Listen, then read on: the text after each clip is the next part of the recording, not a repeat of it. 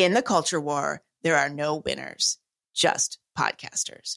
Only a few are willing to risk their lives in the face of some of the dumbest ideas to have ever captured human civilization. Every week, we, Meghan Daum and Sarah Haider, humbly accept this mission in order to bring you conversations that are equal parts stunning, brave, and unhinged. Welcome to a special place in hell. Just remember, there's a special place in hell for women who don't help each other.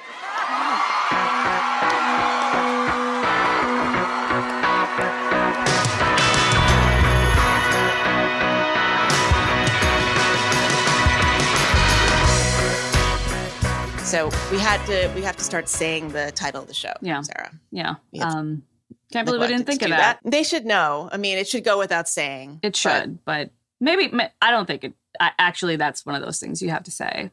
We should have known, but you're getting better at uh, the delivery. at the opening. Yeah, I think you should lower your voice an octave if you can. there's probably a way to artificially do that. It is early in the morning for me, So You so can take some testosterone Don't joke. deep in. Thought about it. Yeah. Yeah, because we're gonna get if we took testosterone, we would probably do better on YouTube because it's you know it's a man's world Yeah. in this I think so. space. Actually, all jokes aside, a little bit of it sounds like it might be fun. well, Um, that's the, just a little people bit, are but micro, like microdosing. just it. right yeah right before the point where you start to grow extra hair you know before your mustache comes in like a little bit just like right right before that point I it feels like it just would be like um you know like a like a little happy energizing Oh. pill you know like you just get to Well, your pay would go up instantly, instantly um i would go bald and i would be more confident i bet but i don't think i need that would- actually feel like maybe you think you would go bald. So like you would grow, grow hair on your face, but lose it on your head. that's what happens to the the trans men and it's really sad that they Mm. never they don't see it coming which is interesting But, that's what they say that bald men are actually have are higher in testosterone Mhm. because that's what causes. Well, it's something about testosterone being converted in some way. So it doesn't happen. It's like if you have a specific kind of, you know, I don't know, genes, but like some like sp- you you have like a thing where if then you have high high testosterone, uh, you start to lose your hair. I see. But All right. not all Well- high T guys have no hair. Just some. Right. Just uh, Well, the unfortunate. all right. ones. Well, speaking of appearance, I have a I have a bone to pick with you. So uh oh. a few episodes ago, hmm we were talking about Martha Stewart. We were talking about women aging. hmm uh, wrinkles. I was saying that that whole Vanity Fair photo shoot was about filters primarily. And you mentioned an actress, uh, a French actress who you had seen recently in a film. Uh, what was the name of the film? Can you remember? Delicious, but it's del- French, okay. so it's like. It's fr- Delicious. no, that would be Italian. Yeah, I don't know no. how you say delicious in French, but you anyway. So she, you were going on about this actress and how really wrinkly she was, I was and how and how still sexy, but she still looked good, even though she was incredibly wrinkly. And you thought, oh, she's an older woman, she's an older actress, but you know, you could you still believed her in a flirtatious role, and she had a kind of you know sexual energy. And so I thought, oh, who was this? And I looked and I looked this up, and I was expecting to find, you know, I thought this was going to be like, um, you know, some Meryl very Streep. old yeah. no, some. Uh, I, I I thought it was going to be just some sort of you know grand dame of French cinema, and it turned out it was Isabelle Carré, who is younger than me. Okay, Okay. she's younger than me. She's one year younger. Okay, than then me. why why are you mad about it? Because she looks how- older than you, so this is a compliment. But no, but that, but the fact that you are perceiving, you're perceiving uh, th- this person as incredibly old. I did not say she was incredibly old. I said she was older, which is true. Like she's not she's not a young woman. Okay, but you were like, oh my gosh, like it was just. it's true. No, no, no. I stand by all my comments because I think it is that there's an age group like from 40s to like 55 that I feel like at that point, you know, they feel a lot of pressure to get a lot of work done. And that's when I see suddenly a star that I whose face I knew really well suddenly their face is moving funny. Like that's that's the age where I start to see that. Like So- Renee Zellweger. Well, all she's of an them. I mean, can you think of? I mean, Nicole Kidman. Like she became weird at, at that age. Well, her move, her face does not move funny because it doesn't move. it doesn't well, and then Courteney Cox did something funny, and then now she Oh. fixed it. But she did something Oh, funny. really? A lot of yeah. You don't remember when Courteney Cox did? She she had a lot Yeah. of um. She put a lot of things in her face, like uh, injectables in her face, like fillers, and she looked like a totally different person. Um, I wasn't saying that that's incredibly old. I don't think that's an incredibly old age, but I think that's an age where a lot of starlets start to get a lot of work done and then they can't move their faces and especially their lower like their mouths i feel like then they can't move their mouths properly and you get that ai kind of feeling about them and it takes away from it takes away I can move my mouth very well. you can You- They need to do stretching, stretching exercises. this is okay um, but yeah really i don't know I, I don't think that was an only insult portion. i think it was uh it was a it was I know a- you didn't mean it to be an insult, but how could it have been an uh, insult i mean i wasn't I saying that she was incredibly old so are you saying that I? But you're you, when are you saying that I look younger than her? I- or- yes you do look younger than her you do i i thought you were younger than her Well, good. Yeah. because you obviously thought she was like in her sixties. I did not think that. I thought she was in her 50s and I thought she didn't have any work done even though she was in her 50s, which is She rare. probably does In have ho- a little work done. Really? I don't think I don't so. know, You should you should see her see her in the movie and Okay. and tell me what you think because what I think was strange was what I felt was like different about it was that her face was moving in like this really in this way that I no longer anticipate when I watch a movie about you know women in their 50s or something. Okay, all right. So she was ex- was able to be expressive. Extremely expressive. Yeah. Yeah. Maybe this is. I would be curious actually if uh, European actresses get less work done. I read about it a little bit afterwards because I was just so curious. and it seems like French actresses do get less work done because it's like you got to you age naturally, and that's part of it. But Mhm. I'm sure they Mhm. get some work done, a good amount of work done, but um, not the way American actresses do. I think that we do some bizarre things to our faces. It is really bizarre, like the things that people walk around with, and it's supposed to be normal. Mhm. I mean, it is. Uh, it's amazing. It's like it's it's it's it's one of those emperor's new clothes thing where I think everybody's like pretending that this is attractive and normal. You know, I I think there's so many trade offs. I is it extremely unattractive? It, it is unattractive in some sense. It is, you know, there's it's not aging isn't gorgeous, which is why we're trying to like run from it a little bit. But at the same time, aging can have a grace, aging can have a beauty. And I feel like when you fight it to the extent that some of the starlets fight it in America, you have the worst of every world. Like you're never going to Yeah. capture your youth, and you're also not dignified and graceful Right. and elegant and Right. interesting. Like you don't have any of that either. You lose everything. Um. So I don't know. I don't know. I, I you know I'm I'm I hesitate to judge too much because I don't know what I'll do when I'm What? that age. Sarah, I'll, I'll get everything. I'll just be. I'll be completely frozen. My face will be pulled back. You don't need anything because you're Right a now, POC. but at- you're at you're gonna point- age much better than like the Germanic likes of me. I'm not You're sure if that's true. better. I think. It's one good thing about having, you know, your mother might not like it that you are dark, Mm, but she's gonna like it when you age better than everybody else. hmm I'm aging better than some of my lighter cousins, but not all of them. I think so much of it is so much of it is genetics. Just you age well or you don't, and I don't. I have no idea what's coming, and I'm scared No, because I think I'll be, be. tempted. I'll be tempted to get that puffy mouth. no, And then I'll do it. the puffy mouth. That that's a. I don't understand that at all. That just is that has never looked good on anybody. Yeah, but they all keep doing it. They, they won't stop. It's yeah. Okay. I, I, I feel sorry for those people. Anyway, all right. Well, moving on from this riveting topic. Um, yeah, we're gonna we're gonna talk a lot about uh that thing we never talk about. Yeah. Uh, gender. Yeah. It's June. It's Pride Month. yeah. We're now in Pride Month. yeah. So we should really be taking the whole month off from the podcast because Uh-huh. otherwise it's uh phobic and bigoted. So I think we're always phobic and bigoted, according to those people. You know, the kinds of No, people but that get mad at us. So yeah, we should observe though. We should Pride Month observed. We should just mm-hmm. take. so a you went to uh you went to Target. I did go to Target. So a couple weeks Investigative ago, in- journalism, in preparation yeah. for this podcast, I went to Target to see actually what was going on because there did se- seem to be some confusion about the Pride Month merchandise.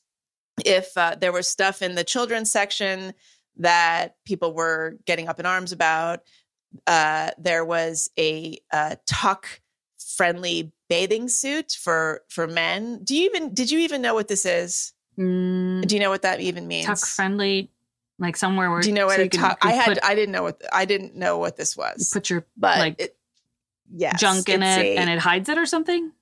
yes, Okay, So Like a little pocket? right. Pockets are what does so it look like? useful. Is that what it Um, looks like? A uh, pocket? It's um, it, it's uh, like a way if you are a uh, M to F, if you are a trans woman, you uh, don't want to uh, have your, you know, you don't want to be packing. If you know what I mean hmm and if you want to be at the beach so there's apparently a way i don't there's a way to like Physically do tuck that. your your genitals like behind so i if you are well endowed enough to even be able to manipulate it like okay, the- all right. yes there's a way to actually manipulate your genitals in such a way that they are not protruding um, Does it hurt? i would imagine Okay, we need to get some men like listeners to to weigh in on this. Yeah. I'm, I'm sure Yeah. they will. They'll give us a lot of details and like I mean, it's pictures kind of and like the diagrams. yeah the male equivalent of um a binder right like the Mhm. the breast Seems a lot more binders for- complicated though. You gotta like for women yeah tuck and twist and what? Yeah, right. tie things yeah, around. I know. mean, what are it you gonna- sounds, It sounds really, um, it sounds really Complex. not not good. Anyway, so I went into Target, and first of all, I so this was a, a regular Target in in Los Angeles. Um, I went in there. I looked around the children's section. I did not see any Pride stuff. What I did see was a whole bunch of just really garbagey clothes. I cannot believe how tacky the stuff they have for kids is. Mhm. It's, I mean, th- that's the scandal. Like that they would just have like girls' t-shirts with like a mermaid on a on a cell phone holding a cell phone, and it says like shell phone, like like some You know kind of what? sea creature. They It- love it because the the kids What? they like it. They're tacky. They don't have any taste. absolutely Kids have no appalling. taste. They have no sense of style. But the parents, it's not up to the. This is not child led fashion. It's up to the parents to buy. Yeah, Clothes. I We don't have a five year old going into Target and making a clothing choice. sometimes they have strong opinions, and that's just not the battle you want to pick. So then they're Okay. you know then they're in their princess outfit or Spider Man costume, and that's that's just the way it's going to be. fine. The Spider Man costume is fine. I'm talking about just like really, really, really tacky shirts with Mhm. writing on them to, that just say the stupidest things. it's things. also the case that like the kind of people who you know like eh, this is so this is like a mass appeal store you know and so you have like sort of i guess basics that's a way to say it basic people going there and you know it's like the kind of moms who have like that block like wood block thing that they hang and it says live learn be happy Live, love, love, and it just has all yeah it has and it has all kinds of you mean basics? dumb yeah text on it and like everybody every other you know you know target has tons of these know. like variations of these um, but uh, but the kids' clothes were extreme. I mean, I buy clothes at Target. I like Target. i like target too i buy kids clothes at target so there there you go I buy Um, adult clothes at yeah. I buy kids they have clothes some I buy, okay things. they do it's a decent store it's better than walmart Oh yeah. it's better than walmart if Oh, you want I, like I cost. enjoy going into Target. Mhm. Yeah. But anyway, so I didn't see anything in the kids section. I thought, well, this is, you know, a whole bunch of nothing. And then I uh, went to, and then I was actually finally leaving the store and I noticed there was the whole pride section. Mm. And they had these shirts that say, you know, trans people will always exist in huge writing. Um, they had uh, various, you know, some of it was more subtle. They had some gender unicorn, brightly colored stuff. It, it was, you know, my my my takeaway was that it was like, it, it was just extremely on the nose, as they would say. Mhm. It was just not. It, it was just. It, it wasn't particularly offensive. It was just kind of tacky and embarrassing. But it turns out, and I did not see the tuck friendly bathing suit. I wasn't looking that hard, but apparently that's the thing that is you know, actually caused the Target now to recall a number of items. Mm. Um, they've lost an incredible amount of money. I think the stock price is down. Mm. It, it's it Really? was, it's been that a intense. yeah, yeah, yeah. No, it's been a huge a huge disaster. Oh, I didn't them. think that it was real. I Um, thought it was like the No, it is real. Uh. and uh, a friend of mine actually was um, in a, in another city. I'm actually going to look this up. Um, uh, and tried to uh, buy a uh, tried tried to buy an item uh, and a very sort of banal, innocuous pride item like a T-shirt, and like it wouldn't ring up something, and then the clerk was like, "Oh no, uh, this item has been recalled." And we literally cannot sell it. Yeah. Yeah. Um, Hmm. so yeah, so they did remove a couple of things. So tuck friendly. Oh, that's funny. They're actually calling this tuck friendly women's swimsuits. And that allows trans women who have not had gender affirming operations to conceal male g- genitals. Um, Nice. Let's see How thoughtful Yeah. of them. let's see, uh, some Target stores, many in the rural South, uh, were relocating some Pride merchandise after some conservatives complained. This is according to USA Today, referring to the backlash uh, against, um, for instance, Bud Light for having Dylan Mulvaney in a promotional campaign. I think we've talked about this before, but I just find it really interesting that these marketing departments keep doing this But uh, even though I mean, who's nobody in likes marketing? it. That's the thing. Who's in mark? Well, who's the kind of Well, person people who who majors should know better. In marketing? Okay, so this is going to be terrible, and I'm sorry to any marketers who are listening to this, and this doesn't describe we have them. a lot of mark marketers, and they're gonna, audience, you so know, then I'm gonna get a mean message and like a one star review. But you know, I went to a school that had a really good business program, and then but but it was hard. It was actually really hard. And when you would go into the business program, you would see that within a year or two there would be like people would s- you know separate off into hard business you know like math mathy business finance and that kind of banking type stuff Mhm. and soft businesses marketing advertising you You mean know girls? You mean the girls, girl- you right? mean the like women? the, the women would go. there- Well, the women would Yeah. do the marketing thing, and um, well, not not all women, just the kind of you know dumb ones. Yeah. Not again, not all marketers, not all women, not all dumb women. No. All of it. Hashtag Yes. not all dumb women. Not all dumb women, but it was definitely a dumb. I, I took a few marketing classes. They were the easy. I can't even believe those were classes. I don't know what. what I do they nothing. even teach you? Nothing, nothing, nothing useful. Nothing that you couldn't get from an infographic online.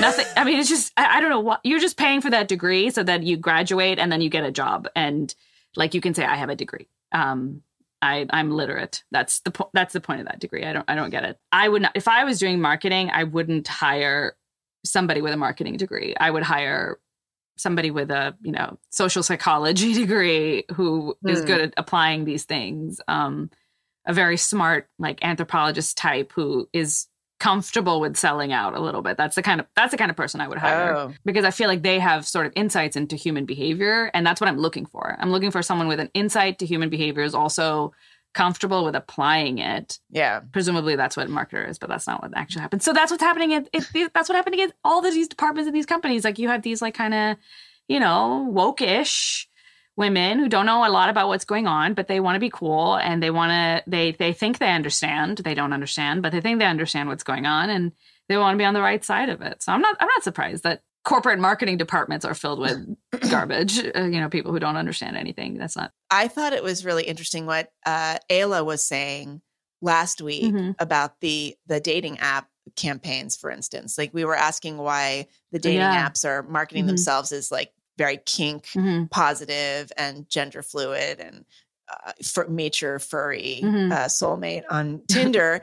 and she said it wasn't because that's the audience, but because the audience wants to be a, seen as the kind of person that is um, not even tolerant. We're not even using that word anymore, but very friendly and an an ally to those communities. yeah, yeah. And that actually I'd never thought of before. It's a pretty obvious point, but it was revelatory to me. Yeah. And it's um like once you sort of apply that thinking across the board, a lot of other like insights come to you. And I don't think it's men who are going to these websites and they're like, "Oh, queer like furries making out on the, you know, on the front page of it. Like that's awesome. This is where I want to be." It's because that's where the women are. Um, you know, if there was a more traditional website, I think you might not see as many women or younger women Um, if you're in a city, you might not see too many younger women. I think there have been attempts to launch right wing dating sites, Oh, and it's always ridiculous because I think it just doesn't attract women. Doesn't attract. So well, I'm trying. Look, I, I was joking about this for a long time, but I actually think I might try to do this. I think there should be a heterodox dating app. Mm. I don't know why there's not. Mm. Because uh, you just hear these people complaining about how every single person has their pronouns in their profile, Mhm, and a lot of them are just pretending. mhm. And a lo- it's a lot of men going along with it because they think that they have to in Mhm. order to appease the women. And there's just so many people like listening to all these podcasts and But would the women move over? this. Would the women move over? So that's like the key. I like if you they if you can get the women to move over, you can get the men. They're coming. Like it's like I- it's like I the mean- club dilemma. Like how do you get the girls in? right, well, offer it to them for free. It's like uh, ladies ladies night, but then that's actually uh, not heterodox because that's uh, you know you're you're giving special privileges to women. There is a dating app that uh that kind of does something like this. like a Um, critical thinking app.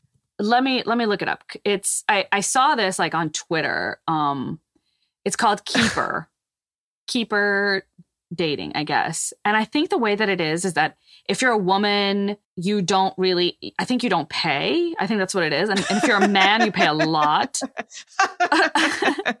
um okay. but what it is is that they'll they'll match you. Like you'll submit this like profile. Oh. Men will p- submit a profile, and they will they will do the matching.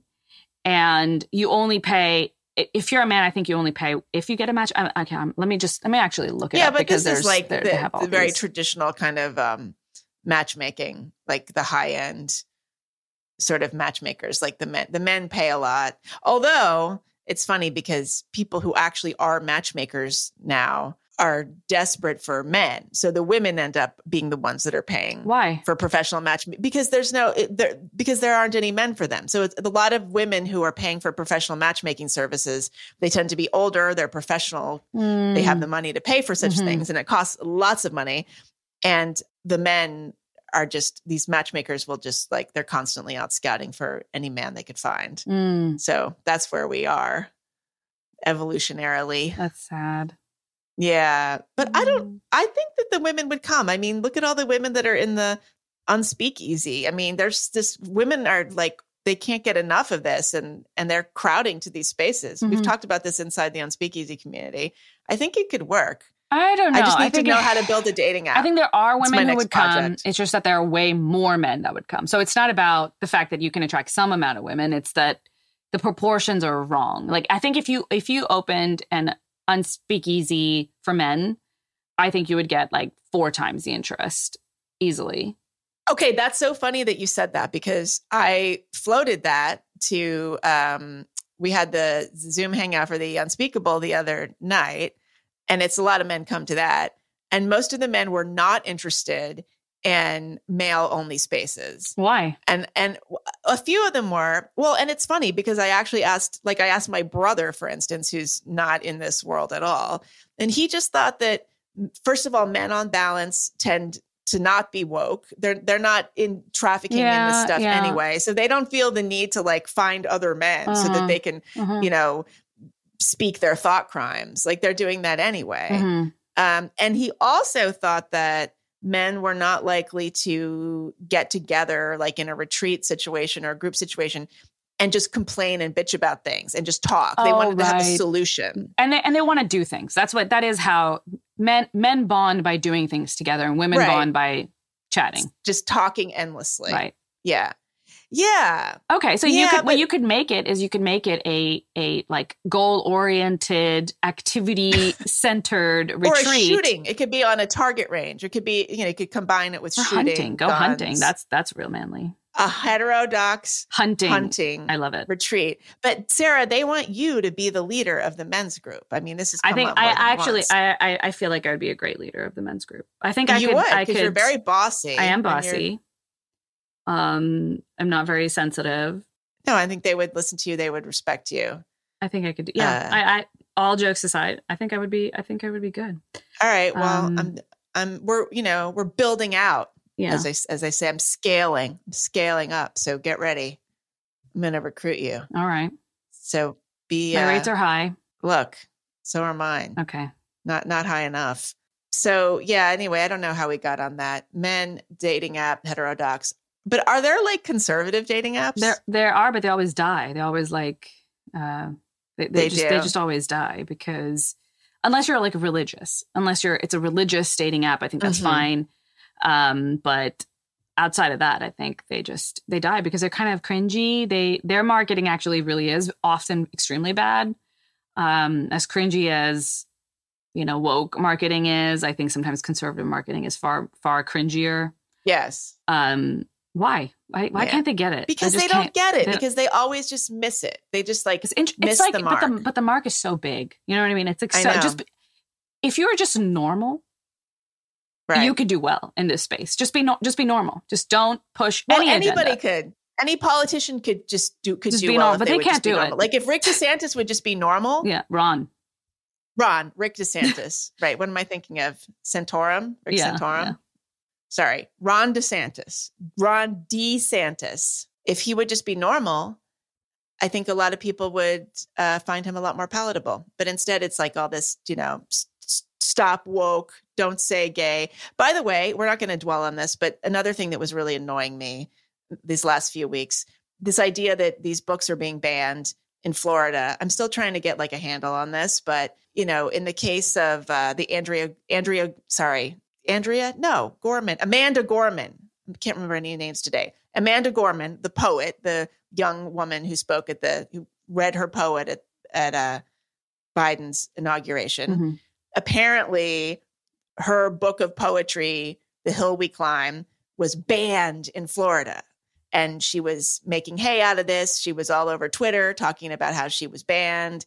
Um, and when in fact, apparently, it was moved from the elementary school shelving area to the middle school shelving area. And we were having, we were seeing all of these images Mhm. of empty library shelves and school libraries with like construction paper covering the books and everything taped up. And from what I can tell, and I'm trying to look into this still, a lot of those images were coming from like activist teachers that were staging this. they were taking all the books off their shelves and then taking a picture and then putting it on social media so everybody can freak out. And the Amanda Gorman complainer was one woman who was like a Cuban emigre. Her English was limited. First of all, she thought that the book was written by Oprah Winfrey because Oprah blurbed the book. So Oprah's name was on the cover. This woman was named Daly Salinas. She had somehow the idea that that the book was about communism or embracing communism communism in some way. And having recently come from Cuba, she was on a hair trigger about that. And that was all it was. Hmm. And so much of these things are driven by one unhinged, outlying person. And then everybody just reacts to it. Yeah. And it seems like what probably happened in that case was that this one woman complained, and the school kind of responds by doing a slow walk and moving the book from the elementary school shelf to the middle school shelf. And then it becomes suddenly they're banning books in Florida. hmm And I just feel like if if if Ron DeSantis would just be like, "Hey guys, this is what's happening. This is what this this is what we're trying to do. We just don't want to have um, you know, e- e- explicit sexual content in K through 3." Which is all the don't say gay bill is actually at the end of the day. If he would just say that Yeah. rather than calling it don't say gay, he could catch all these people in the middle because he's already got the people on the right. It just just seems like basic strategy Yeah. Yeah. that they refuse to implement. They, I, um, yeah, they, I don't know why they can't manage this because, uh, it is true that uh, the governor of, of Virginia managed it, you know, like so. I think there is- Mhm. there's a way to do it. There's a way to just walk that walk, be intelligent, be normal.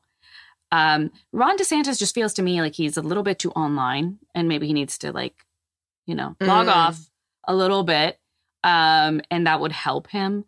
Um, but I also, you know, just the fact that this is a controversy, and I began to, I, saw it on my on my feed on Twitter. In my own mind, I've started to think when I see stories like this, is it's probably not real. You know, I just move on, and the I think book banning. yeah the banning itself like the the book that the that it was a book banning because there, there's so many cases like this crop up all the time sometimes they're real sometimes they're not real the title is often very misleading it takes weeks to get to the real story Mhm. and i'm not going to do the work you know i'm not going to look into every case that's yeah i'm really i'm not i'm not It's a hard journalist to look into. I've been trying to look, to look into, into it. it. It's actually very difficult. right i mean it's a the local reporting case. has been abominable. the local reporting is i mean non-existent the or national terrible Yeah. reporting has been a bomb. I mean, the National Review actually had the most comprehensive piece I've seen about this. yeah yeah. Some of it, some of this is definitely due to the fact that we don't have local journalism anymore, you know, Right. period. So there could be a little bit of sanity that can be injected into the conversation if local journalists were still around and they were the first people to publish and break a story and break it correctly. yeah. and then it used to be that national, you know, national newspapers would take the lead from them. Um, and yeah, up, and yeah. would pick it pick it up, and but the, but the local journalists would set the baseline, the tone of what's going on, and that tone was a lot more normal and you know less unhinged and less cultural worry. It's hard not for for national newspapers not to just weave everything in into the culture war, and I think that's what they do. But it, it's gotten to the point where I just don't trust them. You know, I I see these headlines, I think maybe it's true, you know, maybe I know. but the fact that they said it means nothing, and I'm not going to look into it. So it doesn't matter. It's you know, it just like floats away. You remember the the what what went on during COVID, like early COVID? There was that woman Rebekah Jones or something. You remember her? And she said uh, she was fired by by Ron DeSantis because uh, she was like they wanted her to like mess with the data or something on like the the their their COVID dashboard. oh, And you know, they wanted her to do something unethical, Vaguely. and that's why she was fired. And it was like a big deal. I remember it being in the news all the time, and I remember people saying it. Like I remember, I remember at that time I was thinking, you know, and I was telling, I was talking to people about Ron DeSantis, and I was thinking, you know, he's not, he's not that bad. And I was telling people, you know, I don't know, I don't think he's he's not doing a terrible job um, in Florida. And the people people said to me, no, he's lying. He's here's Rebekah Jones. She's a whistleblower, and she exposed him. He wanted her to lie about the data, and it turns out to be like kind of a bogus. She she's kind of um, an unhinged person. Uh, she Right. her her Right. whole thing, uh, uh, all of her claims, I think they were uh, mostly revealed to be uh, not substantiated in any real way. Um, and you know, but pe- people still think of now, now that's still a stain on DeSantis, who I don't really like. You know what I mean? No, like, I don't- to be I don't. clear, to be I clear, don't- I don't, really like fan. him. Yeah, no. I don't really like him, but he is he is um, uh, treated unfairly by by by the media. He is absolutely. So I don't believe their I don't believe it when they tell me not to like him. Um, you know, I, I will try and find out for myself as best as I can, but I definitely don't take their word for it. I know. Um, Yeah. yeah. I may. Yeah. We're gonna have to like not vote. I don't know. You know, I feel like I have a plan on how to vote, and it's just it's just not. I'm not following the horse race at all on purpose. I don't. I'm not going to pay attention to that. I'm going to educate myself my own way. I'm not going to allow. I just don't. I I think eh, there's too much um, misleading journalism out there. It's not even journalism. It's not even reporting. It's just narrative pushing. I don't want to be misled by anybody. I'm not going to you know, log on to Wall Street Journal or New York Times or whatever. I don't, I'm not interested. You're gonna in- take your own polls. That's what you're I'm going to wait until it's closer to voting time. I'm going to watch um, as many speeches as I can of these candidates. I'm going to try and do, try and look into how they actually voted, um, like historically. And I'm going to look at their websites. I'm going to look into what they promise to do now, and I'm going to use that information to vote. And I'm not going to pay attention to what the horse race, you know, journalists have to say beat by beat, week by week. I, Okay. I feel like looking at their websites isn't necessarily. Eh, well, helpful, they'll they'll tell you what they plan to do at least. Like Right. it, it, it's not a way to know who's great, but it, it, it can be a way to know that. Well, I definitely don't want that. You know, I definitely don't want uh, Medicare for all, or I definitely don't want Medicare to be, you know, destroyed overnight. So if they I don't want it to be destroyed overnight because you know I'm so old. It's soon. At your be using it. age. me um, and, you're me not and already Isabel oh, using it. it. You're not. Um, I should. yeah. I know. Hmm. Commit fraud. No, I'm nowhere near using that. How old? How old um, do you have to be to use Medicaid? Retired?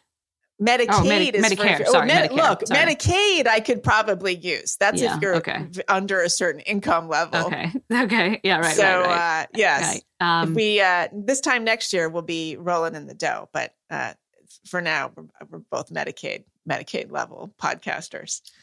Um, I think you have to be 65 to Okay. get uh, Medicare. they haven't moved yeah. it up to 67 or anything. No, still Mm, 65. Not yet. Anyway, all right. Well, we're going to talk about uh, some uh, AGP. Yeah, you know me. Yeah. Do I, you uh, know?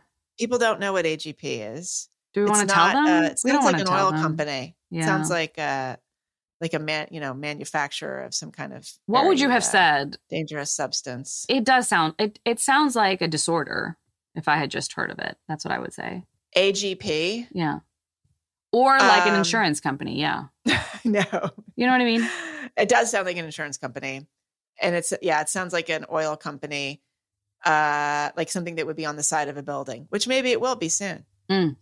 So AGP stands for autogynephilia, and this is a, a paraphilia that uh, we see in a, a certain subset of uh, trans-identified natal males. Mhm. And it's this is verboten. We're not supposed to talk about it. It has come up on the show a couple of times. Yeah. But basically, this is the condition of um, correct me if I'm getting this not entirely right, but feeling uh, aroused by the idea of yourself as a woman Mhm. if you are a biological male. Mhm. And this can be anything from like dressing up in a like sexually provocative way and being in a sexual situation to even something like feeling threatened as a woman or like having your period. Like the idea of walking down the street and feeling threatened um, is sometimes seen by these people as a fundamentally female condition or experience. And so then that experience in and of itself becomes erotic. And, and some people some sex you know uh, researchers have considered this kind of an orientation. Others Mhm. will say that it's you know just a paraphilia. Um, i don't feel like the orientation I, I don't think that, that that label applies. I'm not a sex researcher but it just doesn't seem like it makes sense to me to um, uh, to to to consider it an orientation given that yes, it might be the case that some people can't really change it. Um, this is just how their sexuality developed. This is what they've been attracted to since they were very young. Uh, sometimes kids, you know, they're, that it was their first erotic experience um, uh, was in imagining themselves this way. So for some people, it might feel like uh, an orientation, but I think that there there are a lot of people who have kinks who would describe their kinks in the same way. They will say that was the 1st Mhm. the first time I ever got aroused was when I was, you know, I don't know, being choked by the school bully or something. I don't know, but I made that Mm. up. But it, it, it- Mhm. you never know what arouses you the first time, and then sometimes for some people, this is just how they continue, um, and their mind connects the two experiences, and they continue following that path until it's hard for them to find sexual pleasure in any other kind of scenario. Um, but that hap- you know, I mean that that happens to a lot of kinks. That that doesn't make it an orientation. I think so. I I, I don't think that that's a a good characterization, but it does speak to the fact that for some men, it is really hard to change this desire. It's just something that they felt for a very long time, and they continue to feel. Having said that, there is um growing percentage of like new AGPers. You know, it can be induced and is induced um, online, and there's if you poke around in like the more you know hidden corners of the internet, you'll find men speaking openly about this. Um, uh, forums in which men talk about uh, porn addiction. This is a frequent topic um, that they, you know, they they become uh, extremely, you know, obsessed with porn, addicted to porn, and as they watch more and more of it. They need, you know, they need novelty and whatever was attractive when they first started watching porn no longer um, gets them aroused. So they seek something new um, and they keep seeking it and seeking and seeking it until they land here. You know, they go through different para- paraphilias until, or kinks until they end up here. Um, and, you know, uh, and this one you can, you know, walk down pretty, a, a pretty long path. Um, for some amount of male to female transgender people, this is the, this is the big you know the elephant the elephant in the room the one that the the, the well, big this is the, the third rail the, yeah yes. the, the, motivating factor that you're not allowed to talk about um, and once right. you see this it explains a lot of confusing elements right because there's there are so many male to female transgender people who don't strike don't strike you as very like don't strike me as extremely feminine you know they might be like beta males, but they are males. Um, and sometimes they're mm. alpha males. Sometimes they seem just masculine in every way. Um, and then you think, in what sense are you a woman? What about femaleness do you identify with? And they, you know, talk about clothes and lipstick and it's and lingerie, yeah, and then it becomes very sexualized. Well, and it's this right. It's very it's this cartoonish, hyper sexualized feminine. It's it's woman face. It's I mean, woman really. face. Yeah, it's like the female version of, of blackface, right? So Ray Blanchard is the one that um, coined the term autogynephilia. It was the sex researcher who started talking about this, and he, you know, basically lost his entire career uh, because of this. And um, Mike Bailey is the other researcher who's talked about this. B- Bailey and Blanchard are sort of associated with a lot of these concepts. Um, and so people are probably like, why are you bothering to talk about this? And I think that like this actually does go back to a lot of the Target stuff. Like it's the the Pride Month um, aesthetic mm-hmm. seems very driven by this kind of exaggerated hypersexuality, very much in your face, um, kink positive we're it's it's it's not just we're here we're queer. Like that's the kind of like you know queer pride 1.0 version. Now this is like um we are th- this kind of um aggressive sexual presentation has always been here. We will not be erased.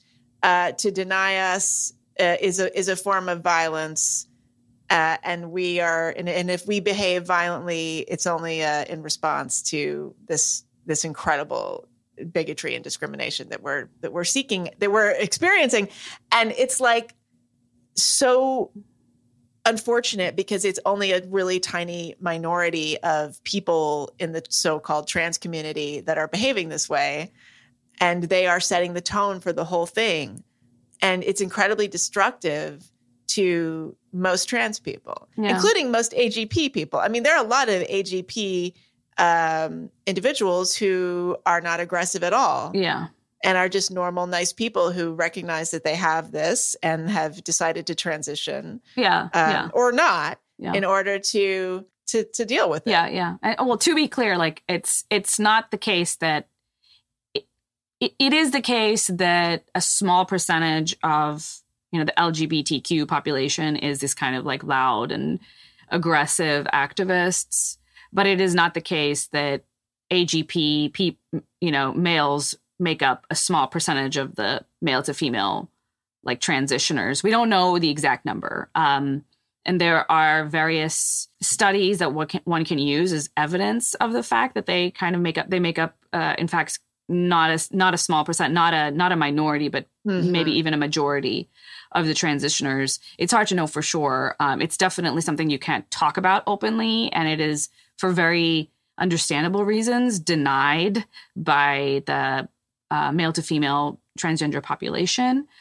Um, except and everybody. For, well, it's denied right, right. by any activist. yeah, right. of course, but you have, you have to you have yeah. to deny this because it, it it takes a very um, it, it takes a very certain kind of person to learn this about the population and and not feel differently about the you know the struggle the movement as a whole um, once this is kind of out of the box, and I think it already is. You know, I think it's it's already become. I, I see a discussions and references to AGP on Twitter on in like conversations, like conversations where I wouldn't think that anybody, any of the participants would know what AGP even is. Mm, Um, mhm. So there was a point, I think, years ago where I knew what it was, um, and I knew that it was sort of the the elephant in the room, um, and it was discussed in like gender critical forums and that kind of that kind of space and trolley kind of Kiwi farms type places, but uh, and 4chan type spaces, but nowhere else really.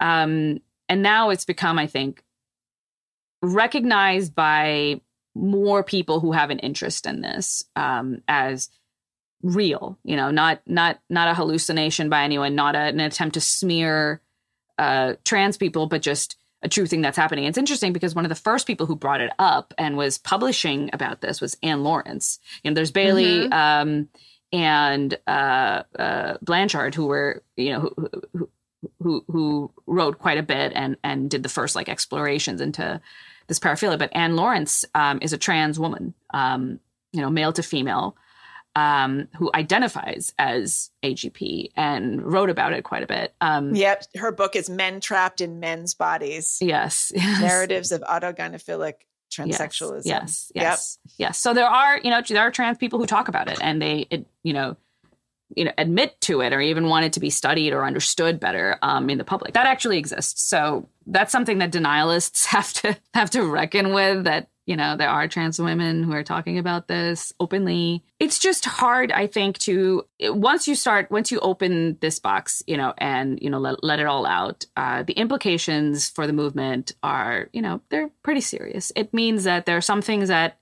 can be allowed and some things that we have to really question um, more deeply before we as a public think that it's acceptable. The bathroom debate, of course, changes dramatically because of it. Um, lo- so, locker room, that kind of stuff. All of it really, it, it, suddenly, it it has a different tone and feel. Okay, but we should clarify because people are going to hear this and say, but wait a second, if these people are just having this experience, what does it matter if they're using a locker room or in a bathroom because this is like Mhm. supposedly some kind of self-contained experience. And then what others will say, what a lot of the radical feminists have pointed out is that in their view, and I'm not saying this is how I necessarily see this, but I do see this argument. And frankly, I just don't know. But they will say that part of the autogynephilic um, demand is actually you they are actually sort of recruiting the people around them to participate in their sexual fantasy Mhm. just by virtue of the fact that walking around uh, and presenting in this manner is a turn on to them. So Mhm. basically their their entire being, their their self-presentation is a sexual act sort of in and of itself. And so then having other people perceive them as women is effectively recruiting those people into like a sexual interaction, even if it's all sort of in the brain of this person. not, and not something they consented to, right? Like I don't, con- I don't consent to, I, I don't consent to participating in this, even if I'm tolerant of it. Okay. Um, but I don't want to participate.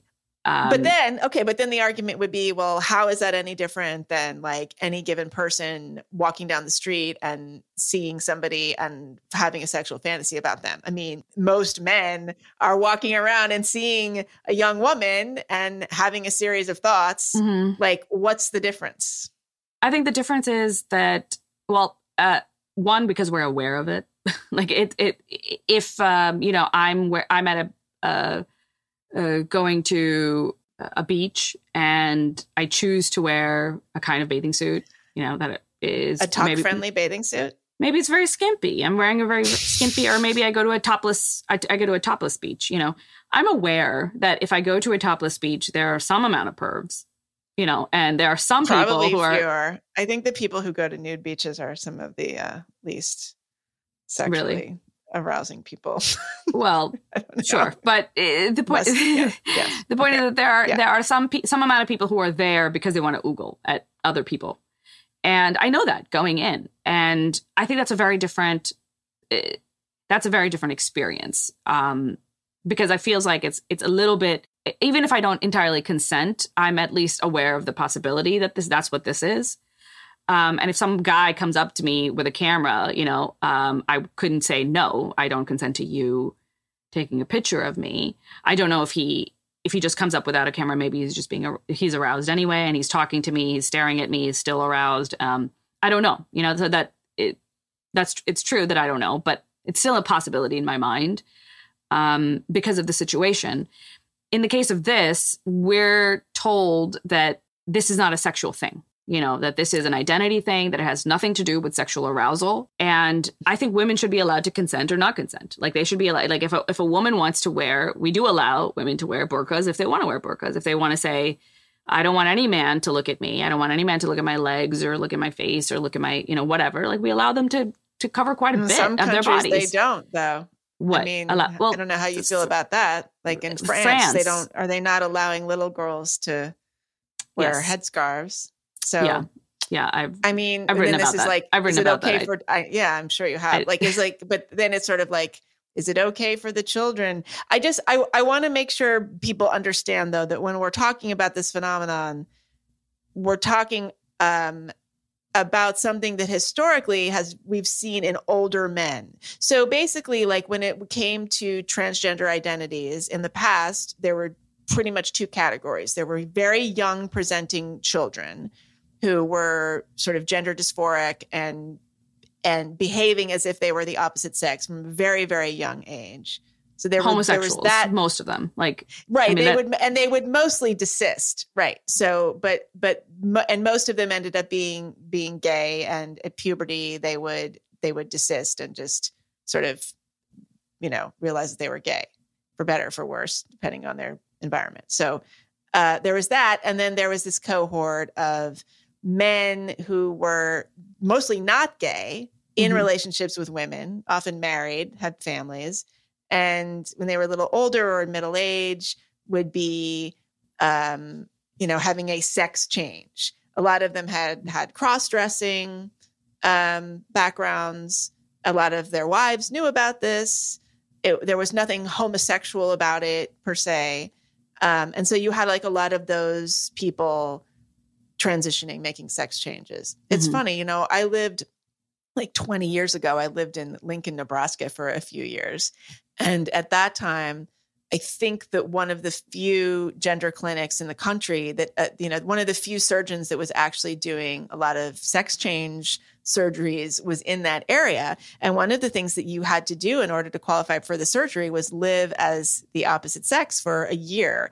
And so there were a lot, not a lot, but it was not uncommon to see middle aged guys walking around in women's clothing mhm. and wigs and makeup, just like at the, you know, hinky dinky supermarket. Mhm. And that was because of this. A lot of men would move to Nebraska for the year so they Mm. could be near this gender clinic and they would be living this way.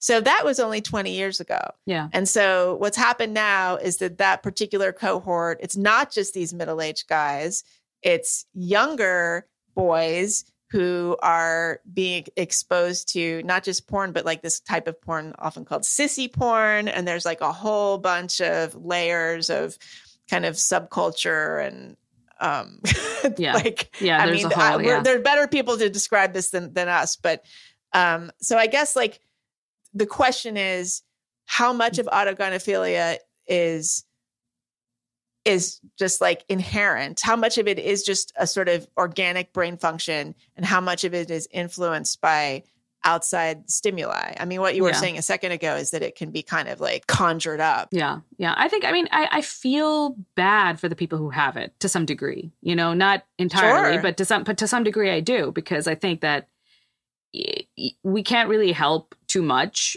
except for what we can do is desist watching porn if that's what's aggravating a situation. But some of these guys, they that's not what that's not what uh, you know created the kink, like the the the excitement of the kink in their minds. Um, and to the extent that they follow through, I mean, there's a lot that it, it, feels to me as if it's a condition where you feel compelled to destroy your life in some way. You know, I mean, th- they might say remake it, but we know we have a lot of evidence of what happens when older people transition, and for for better or for worse, um, uh, they lose a lot of family members, they lose a lot of friends, they alienate their children. Um, eh, and some of them some, i mean some but, of them okay but like some of them are i mean i know several older trans people who are quite happy and have stayed married to the same people they were married it's, to it I can mean, happen but it's a it's a it's a huge it's a huge shift for there there are many for whom it doesn't work out at you know it, it, there's no there's no way to stay married. I mean, there's a whole group of like divorced women who had partners Yeah. that came out as Yep. trans and they had terrible experiences and they support each other and that kind of thing. So there's there's um it, it's a, it's a huge change that you you make. And I I almost feel as if if they could choose to to not be attracted to this, some some amount of them would would choose to turn it off because it's sort of a compulsion that they just have to Oh, follow yeah. to the to the end. And the end can be dangerous. Like these surgeries are dangerous. These um t- taking uh, op- synthetic sex hormones of the opposite sex is a an experiment that we're that we're running um and we have no idea what it's about to do to their bodies um we will find out i'm sh- i'm sure in the coming generations but at the in, in the meantime they're just uh taking these steps and sometimes these steps make them extremely unhappy especially the gender affirming surgeries, which I don't like this name. I think it's such a Orwellian name. But know, when the- uh, when they, newspeak. You know, yeah, when they modify their genitals to look like the genitals of the opposite sex, um, Which- without any function. right, I mean, that's right. right. Which, uh, speaking of, Speaking Um, of, gonna a- talk about the a- Pulitzer prizes. the, a, a celebrated uh, writer named Andrea Long Chu uh, wrote about, um, and um, Andrea Long Chu is I don't I don't think this I don't think so here okay before we continue do I have to go with this pronoun business because I don't want to Um, but like it will get us kicked off of I'll YouTube and I'll, I will be you. I'll you can be the bad cop and I'll be. I, but I'll I, be the I, I don't want to get kicked off of a platform her. to be honest like I, I don't want to I don't want to say I don't want like you know I'm some not gonna. I- podcast app to tell us you know you can't be on I'm this not app doing it because because of you're the gonna podcast app. I I use I would people's only do it pronouns for that reason. out of respect for them. I think it's Why? like they don't. You don't know them. I you don't know if they want to I respect. just think it's for me. It's like I'm not going to die on that hill. I have enough to say about this. I have been Sure. uncensored enough. I'm not going to like bog myself down over some pronoun thing. It's you know what it is. It's kind of like when um, people used to get upset if like they would just use the he pronoun, like you know, instead of saying like for him or her. Like if he was the default when you were talking about people in general, and women always used to get upset because it's Yeah. you should say like oh it's up to her or him. It's like yeah, just say him because if like if i'm if i'm so insecure as a woman that i'm gonna lose my sense of self because of a pronoun then i i have bigger problems that need to be addressed okay, so okay. i kind we, of at some other that. point we can But we yes, can drill fine. into this because I disagree entirely. I think it's Okay, I think it's more than just. I think it's so the pronoun use. I think is actually one of the most insidious aspects of all this. Um, but it does not appear to be that way. It appears to be the least insidious aspect of all of it. I, I um, understand that argument but I, I actually yes. think it's it's it's the worst thing that that that we're doing. Um, but really it well not obviously not not include the, the the the surgeries of the children are, are are the worst thing but i meant in the sense of um out of the the, the variety kind of of things collective complicity. Right right. The, that even that that everyone is really doing even people who are fairly skeptical like yourself um about what's going on. It doesn't appear to be as bad as it is and i think that that kind of creates more harm. So so we can talk about this at a later date. Okay, um yeah. so i'll go with they. How about that? Because i don't i don't want to get censored. That's it. Okay, well, I, but i also Andrea- don't feel like okay Using and also she. okay but we should say andrea long chu. These are three names. Andrea the second name is long l-o-n-g the f- third name is chu c-h-u are they asian though? They're not. I okay, so I think they are um, a very small percentage Asian, but I believe Chu is their married name. I believe their partner is Asian. So Okay. this is a, a biological male that um, made a transition just just in the last few years and kind of burst onto the scene uh, in a in an essay. Uh, in the uh, New York Times. Well, before, no, before then there was a better. There was a there was another. There was a piece before, before then. then that was actually extremely good. Yeah, and I Andrea Long Chu is is a very talented writer. Yes, yes, yeah, very um, much so. V- very talented writer, definitely. I, I, uh, it's it's undeniable. I think um, that this this person has you know a career ahead of them regardless but what's interesting is i think because because of their incredible writing ability they can get away with saying the kinds of things out loud that other trans people don't want them to say out loud um, and also would would get them in trouble if it, if it was just like a less eloquent person stating these things um, the kind of woke establishment that you know gives them one big warm hug about it every time wouldn't you know if you were just being very explicit about it. Um and so this uh, in in 20 what 17 or 18 2018 it was 2018 was the new york times piece Right. called uh, my new vagina is not going to make me happy. Won't make me happy. Looks at hey somebody stole my title. I was going to use that for something but fine. Yeah. My old vagina doesn't make me happy. How about that? That can be. Thanks sarah. All right. Thank you. Okay. Thank you. You're welcome that's the clip. Uh, so okay so she he they wrote this piece about um, they were heading into surgery um, in uh, imminently uh, and uh, I, I'll just the, the way this was an, in this was a New York Times op-ed and like so this was November 24th 2018 so we were still pretty much in like the Me Too moment here. Um, this was not we the the trans discussion was not uh, in in high rotation. This was the race era. rotation. This was the this was when race was a big deal because remember Donald Trump got elected and then it was all about. ra- But you're right, pussy hats too. Pussy hats were It was also thing. yeah, but but it wasn't. I mean, it was pre George Floyd, right, yeah, um, yes, and it was yes. pre COVID. This was 2018, so Yeah. we pussy were still era. pretty right. Okay. pretty pussy hat me too. So yeah, so the way this piece opens next Thursday, I will get a vagina. The procedure will last around six hours, and I will be in recovery for at least three months. Until the day I die, my body will regard the vagina as a wound. As a result, it will require regular, painful attention to maintain. This is what I want, but there's no guarantee that it will make me happier. In fact, I don't expect it to. That should not disqualify me from getting it. Mhm. Um, so that's a that's an honest opening. Mhm. Uh, she says, uh, he, they says, I like to say that being trans is the second worst thing that ever happened to me. The worst was being born a boy.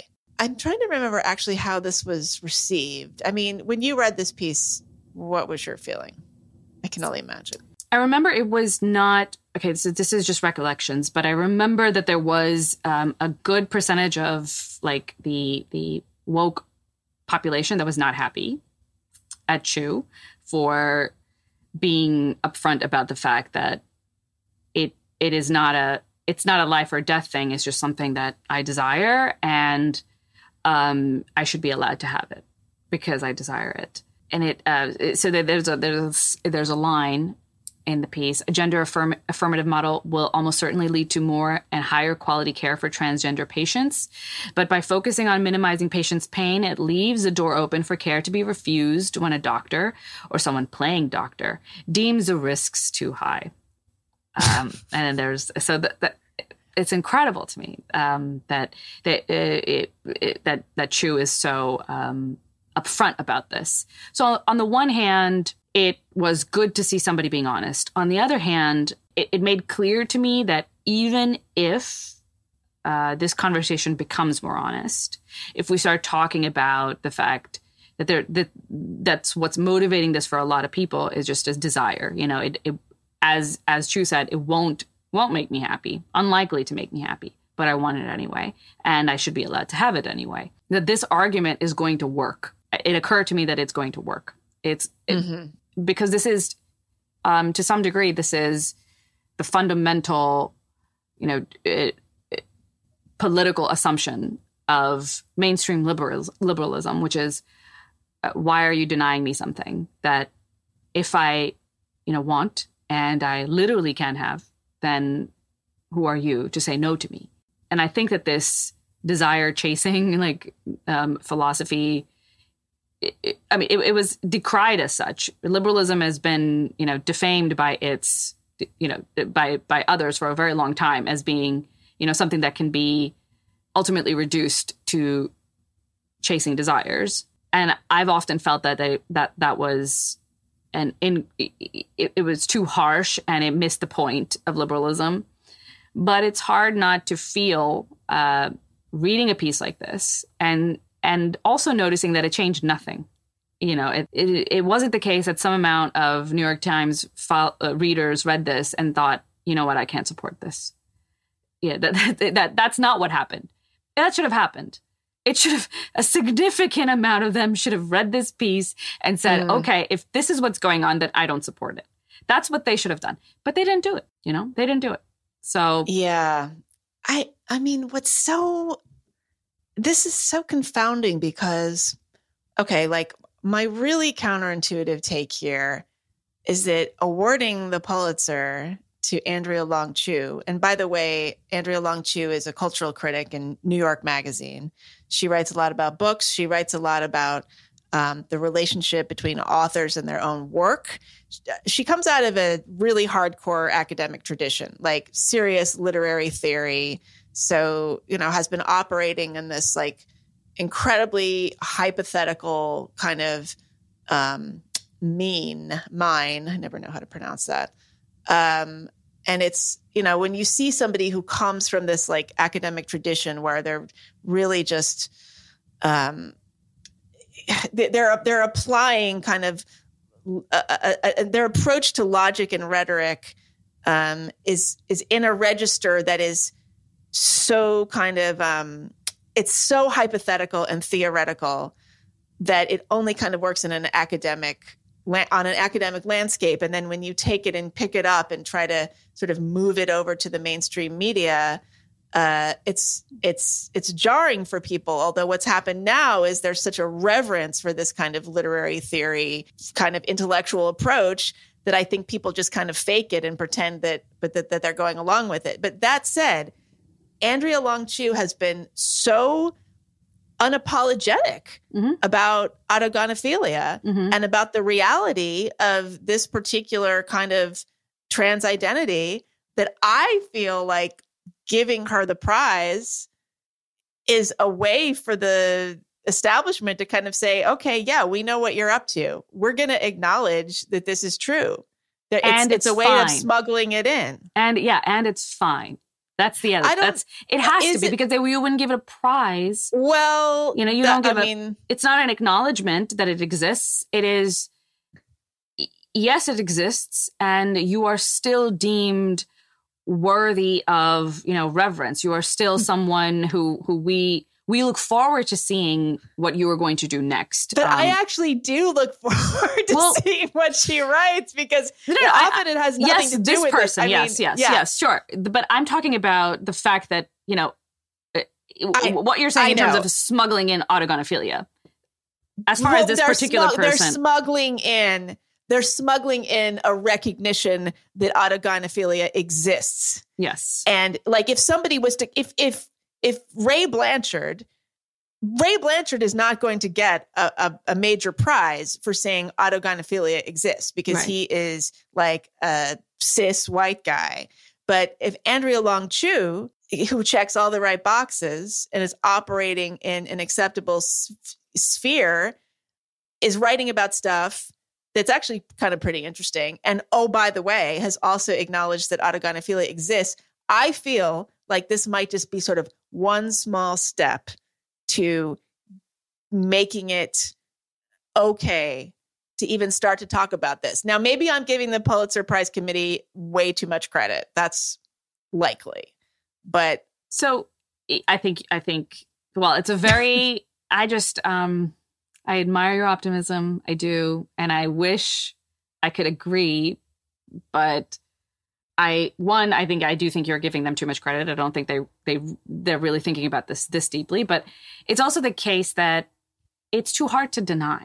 You know what I mean? Like it's too it's too it's like the um the lab leak thing, you know, like they we get to a point where there's so much evidence now or or you know that that there's so much reason behind it that you can't Right. you can't continue denying it any longer. So you have to you have to say okay, you know, but they don't say just any kind of okay. They don't say okay, let's have an open discussion. They say okay and this is fine.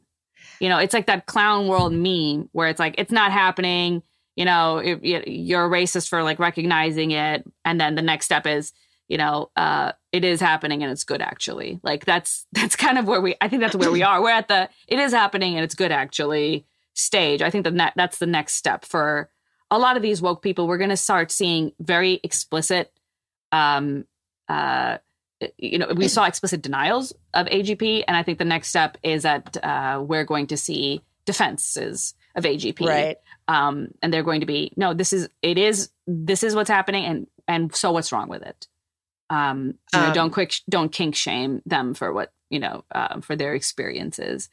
Um, I- think that I, I i wouldn't be surprised. I would bet a lot of money actually if it, that that's going to we're going to start seeing them more and more. It's going to go from being an absurd uh, an absurdity to uh, something you could point to you can point to examples and say this woman's doing it and here's another woman that's doing it and here's another dude that's doing it.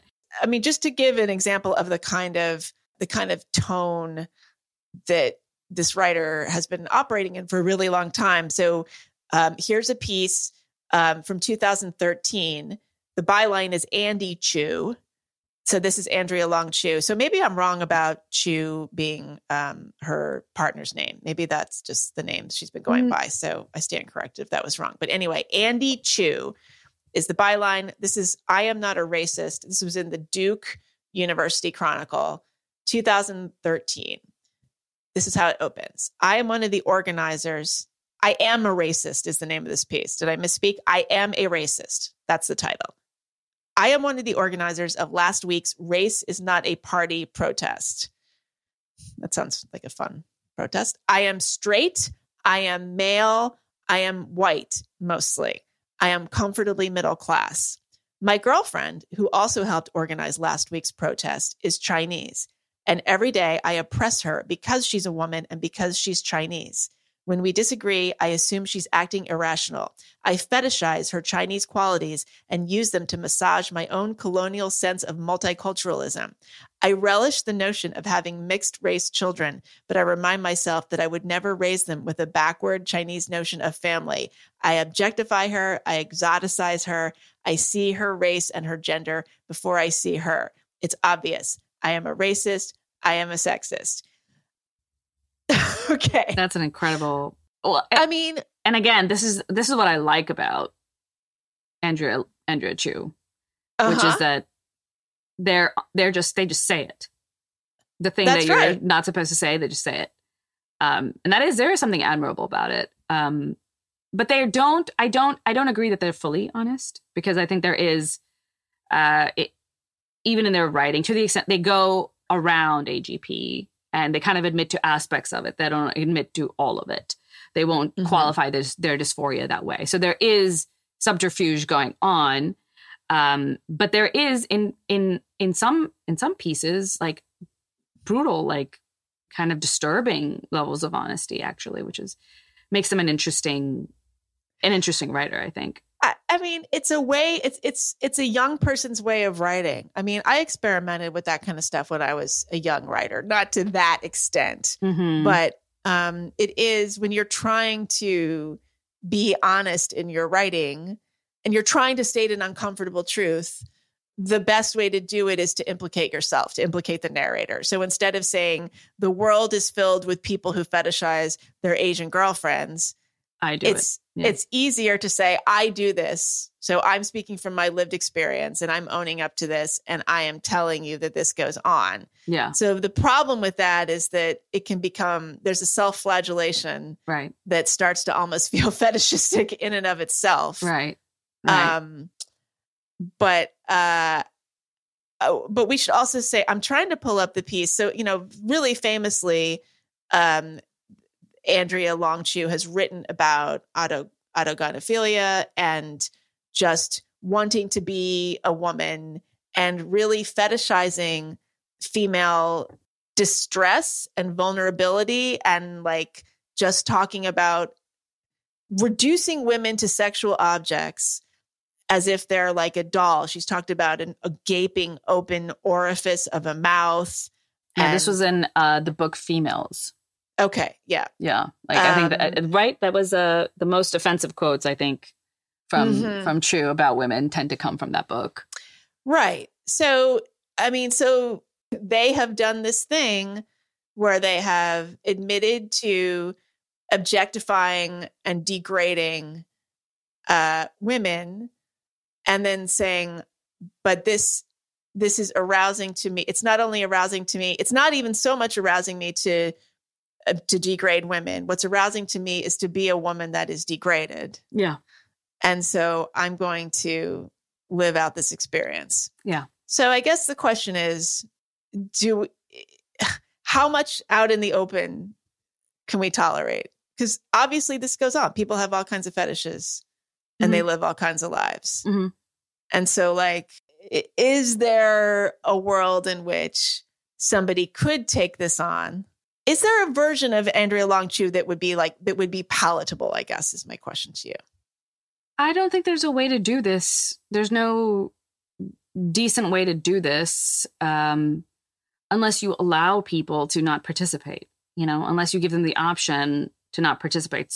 So long as I have to call this person she, and I mean, there, I, I would be surprised if I was allowed to be, you know, like, like have a discourse with Andrea Chu and not and, and and use the pronouns that I want to use that I feel like are appropriate for the situation because this doesn't seem to be this is not a female experience.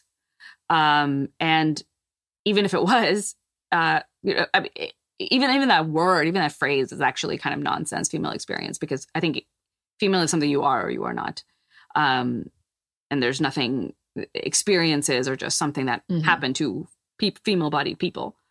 Um that one can call female experiences but it's just um it's uh, can i say no? Can i opt out? Can i have a discourse with you and and say i don't buy any of it and and still remain on your good side and still be able to have a relationship with you? I mean there's a few trans women who are like who kind of float around in gender critical circles that who are who are um like honest and like very rational and Blaire Uh, White.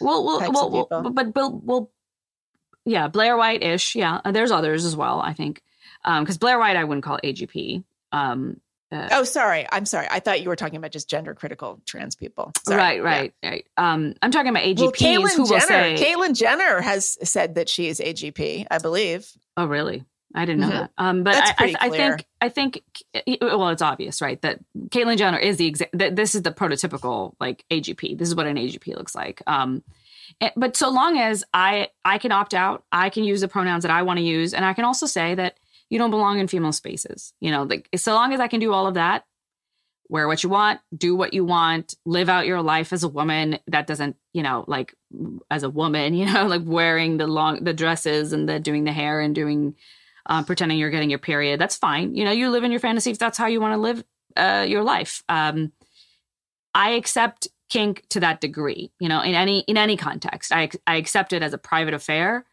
um, or as a more public one if that you know that public uh, consents to being a part of it. Um, I don't consent though, and I want my consent to be uh, meaningful, and I want that to be respected, and not a sign of any kind of bigotry. I don't think that uh, Andrea Long Chu is a woman in any way. You know, I don't think they're. I don't think they're. If it, they're not even woman-ish, you know, some some tr- male to female transitioners you can see are very hyper feminine males, um, and you can you can understand the logic behind uh, why they would feel more comfortable in like a female role. Um, having but having said that, that's not how I see this person at all. That's not you know this is a very prototypical male actually, um, and so why Mhm. I I don't want to I don't want to use the I don't want to participate. Um, if you know a trans uh, an AGP trans person will allow me to be you know um, to not participate and that's acceptable to them, I think that that's that that's then let's have a conversation. Then let's be friends. Let, you know, then let's let's chat about what's going on. And I actually do know people like this. Like I, I, you know, few, but I do know people who are uh, able to respect the fact that I don't want to respect the pronouns um, mm-hmm. all the time. Uh, there have been, there are. I mean, I haven't fully. Uh, at some point, I'm going to write about it, but uh, I have a con- kind of a complicated opinion on on on pronouns and what they mean and when we should use them.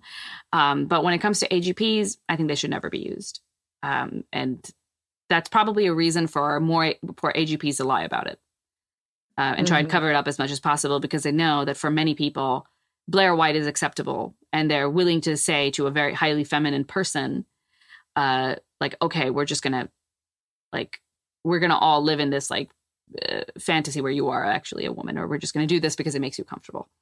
Um, but very few people, or comparatively fewer people, are are willing to do that to an AGP. They recognize that.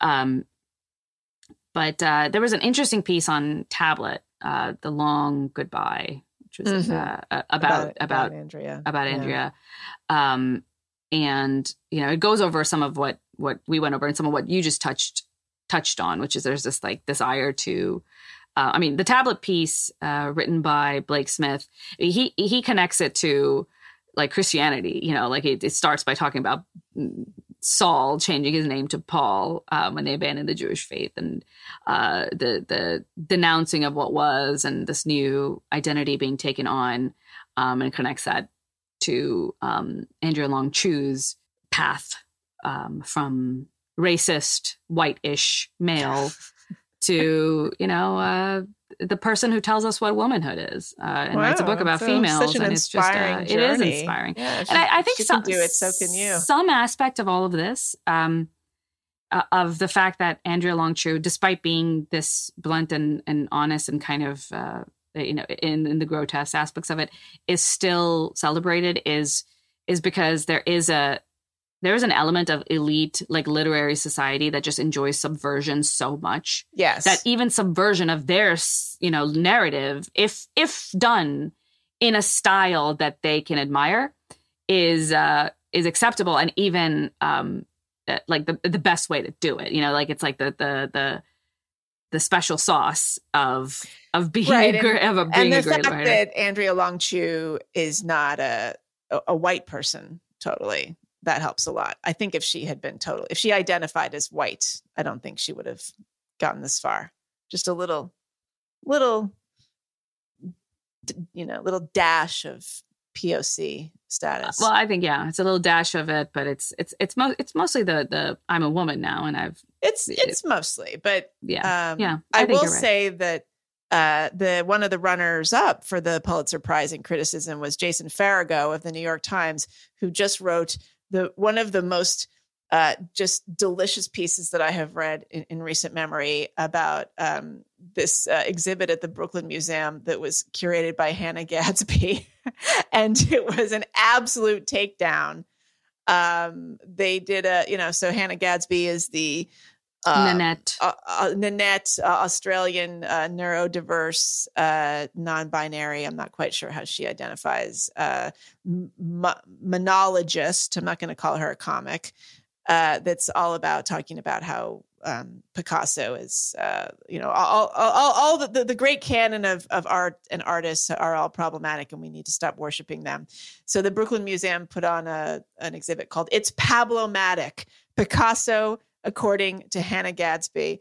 And uh, this was just a, a, takedown of epic proportions and so brilliant. And uh, I was really happy to see that uh, by Jason Farago, who uh, lost the uh, Pulitzer Prize in criticism to Andrea Long Chu. So there you have it.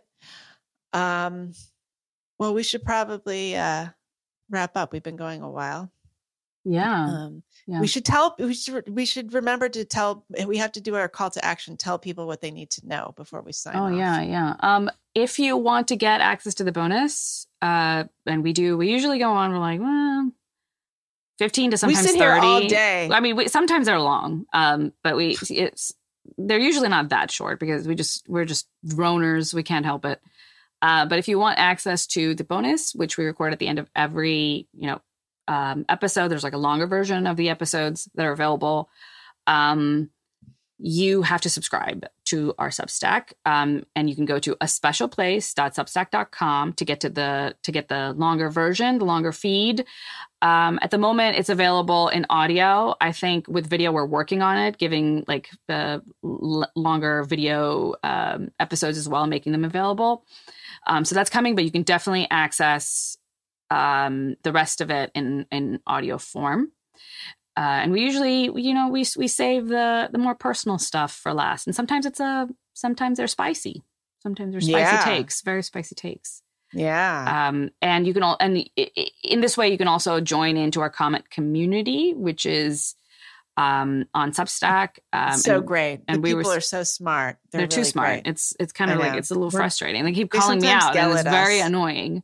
I don't want to be called out. I want to be, No. you know, Who's in charge here? yeah, right, exactly. Yeah. So, um, uh, subscribe if you want access to that, um, and go go to our Substack and check that out as well. Um, and please rate and review us um, on wherever you're getting this this this podcast or you know, video cast. I don't know what do you call it? Video video what?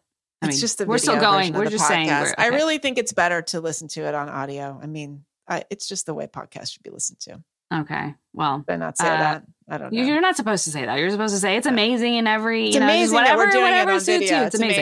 amazing. It's amazing because Um, you can see Hugo walk by. Hugo, Yeah, you can see one of my lights like turn off for no reason. Yeah, Totally right. Um, so you can see yes. our, our, our technical glitches are um, a sight to to behold. Anyway, um, but Yeah. yeah. So you can uh, check that out. Um, but please, yeah, please rate us, review, um, say something nice. Uh, Yeah. this is not like this is a passion project. Okay. So we need to we need encouragement. we, need Don't affirmation. want it to, we don't want it to be a passion project. We don't want it to be a passion be project. We want to make money. So um, Please take the passion out of this project for us. uh, yeah. Uh, and I would also say, speaking of which, um, the Unspeakeasy retreat in Austin, Texas, coming up has a few more spots available, and Bridget Phetasy is going to be our guest speaker. So that is June Very 24th exciting. and 25th. She is Um, she's lovely. amazing. Yeah. In person Yeah. retreat in Austin. So go to the unspeakeasy.com if you'd like more information about that. Okay, everyone. Take care. Thanks. Hi, it's Meghan from A Special Place in Hell. If you enjoyed the show and want to support it, there are a couple of ways you can do that. The first is to join our Substack at aspecialplace.substack.com. There, you can get access to bonus content every week. You can participate in listener comment threads, and you can even join us for Zoom Hangouts, where we get together and talk about the show and answer all of your questions. You can also rate and review the show wherever you get your podcasts, including on our new YouTube channel, which is called A Special Place in Hell. Sarah and I are really excited about the future of the podcast, and we're so grateful to have you along with us. So thanks for listening, and we will see you in hell.